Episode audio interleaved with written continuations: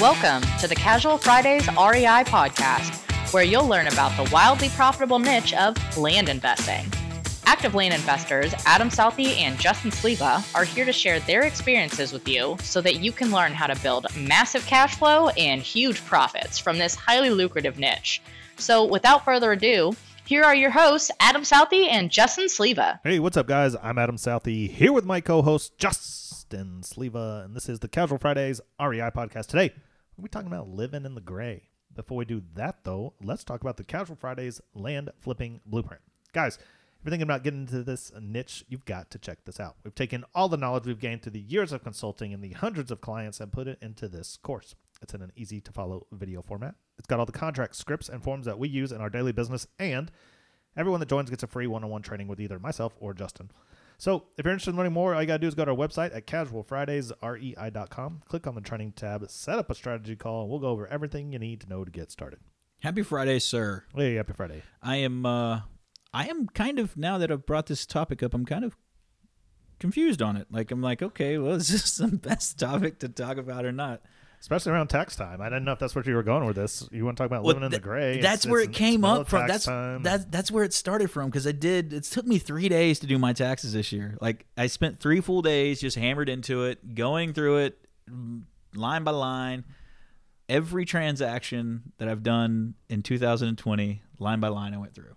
Yeah, it's interesting going line by line through all transactions. Makes you think about living in the gray. oh, I mean, uh, do you really want to get into this? Or no, we, is it time to? I mean, you're not too late to switch the subject. No, no, no. I, and I think this is it's when we take it out of that one context, you know, like, and and move it to just the bigger, the bigger macro look at life, business, and what we do in our journey. You know, do you do you live on the edge a little bit, or do you not? Well, some would argue that buying land for ten, twenty, thirty plus thousand dollars without ever going to look at it—that's living on the edge. Yeah, yeah. Um, I think uh, I kept going back to living a little sketchy when you were telling me what this whole thing's about. I uh, and I, I agree with that to a point, but like let's let's think about this. Like, so so many people think that buying and selling, and just as an example here to kind of get people's mind marinating on the right subjects, you know. You had that laugh like, oh shit, here we go. No, no, it was not here we go. Just okay, like, the fact that you had to tell everyone, let's let's get let's get our minds right. Let's, let's get it. Let's, I, want, I want it marinated a little bit, because you know we, we live by a sort of a set of laws that we have. There there are people that use the law as a way to keep from doing stuff, or there are people that use the law in a way to do stuff. Does that make sense? Wow, I, I don't. I'm st- still not going to like a happy place here. I'm I know. I feel like it's not. I'm trying to get there. I'm trying to get there.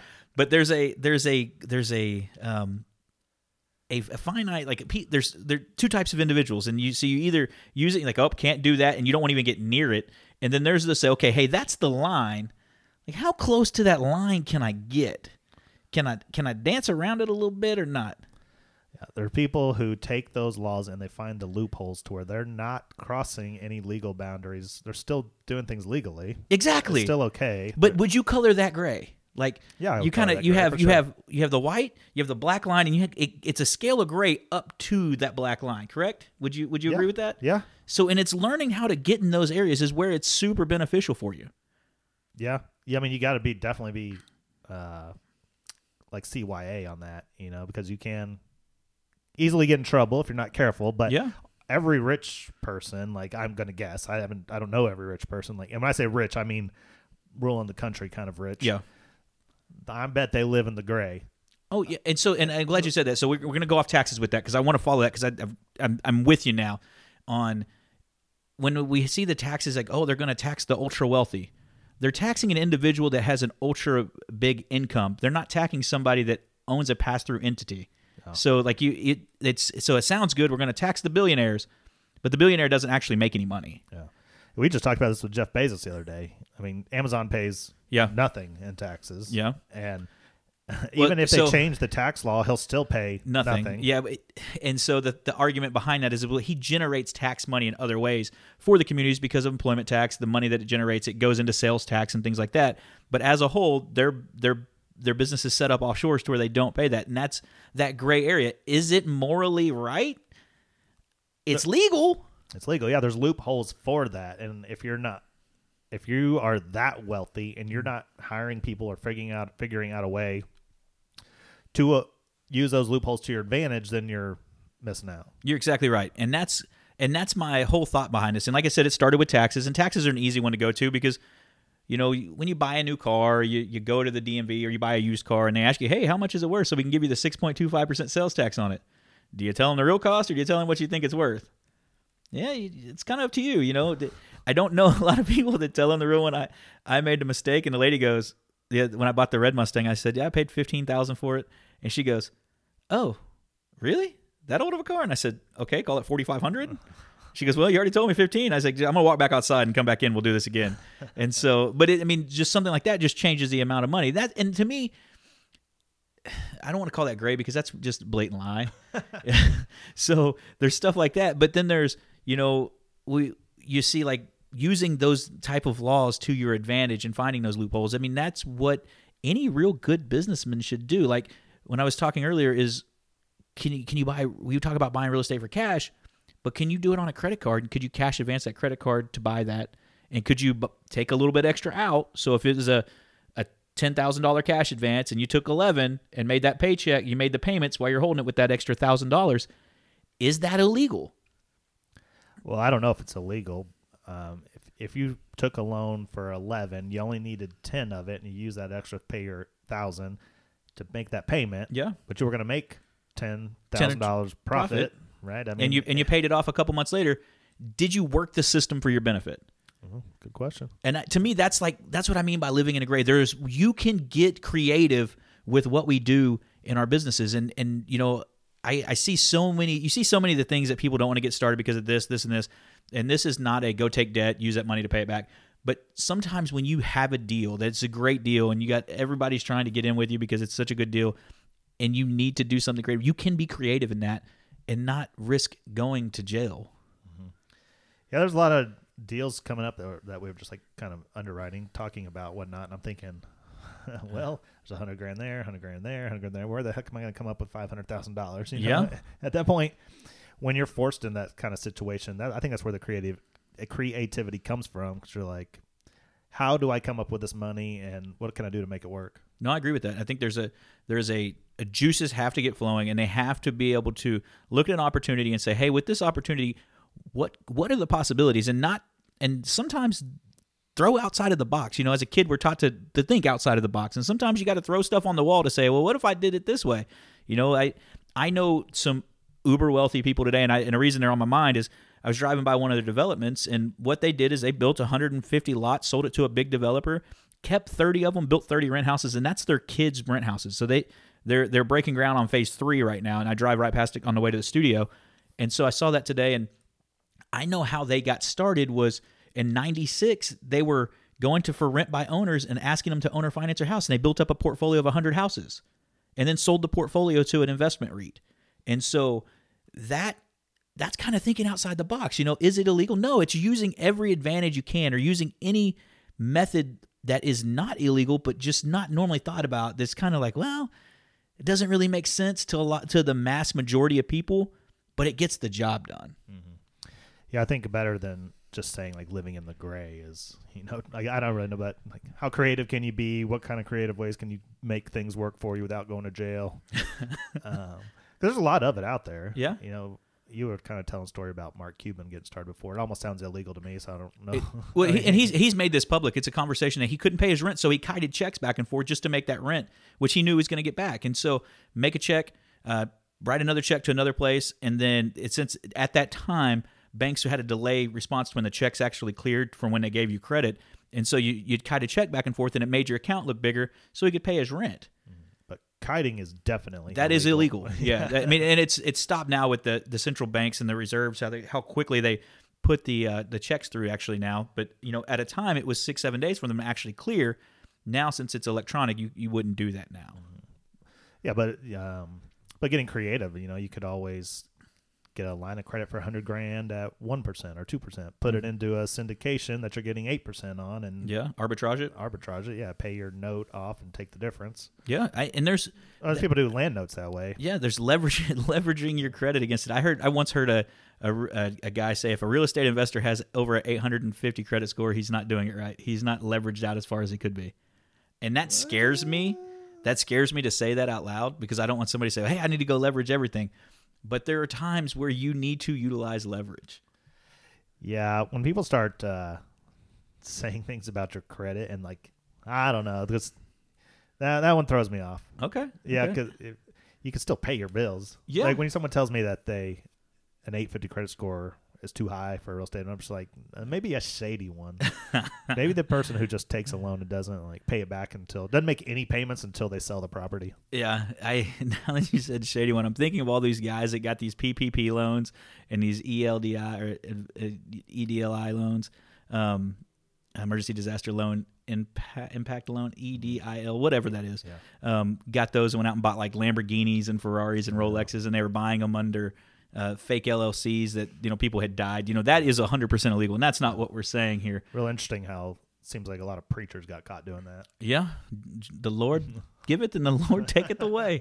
It's, uh, but you know, that it is learning what's going on. Like we talked about, you know, the COVID, there was a COVID deduction on taxes. Did, and it wasn't like put out there, but it was a deduction. It was actually there. If you were out of work for ten days and you had to go, you had a deduction that would take ten days off and give you a deduction on your taxes. Mm-hmm. And, you know, that's, to me, you didn't even have to have it. You just had to be quarantined for it for ten days.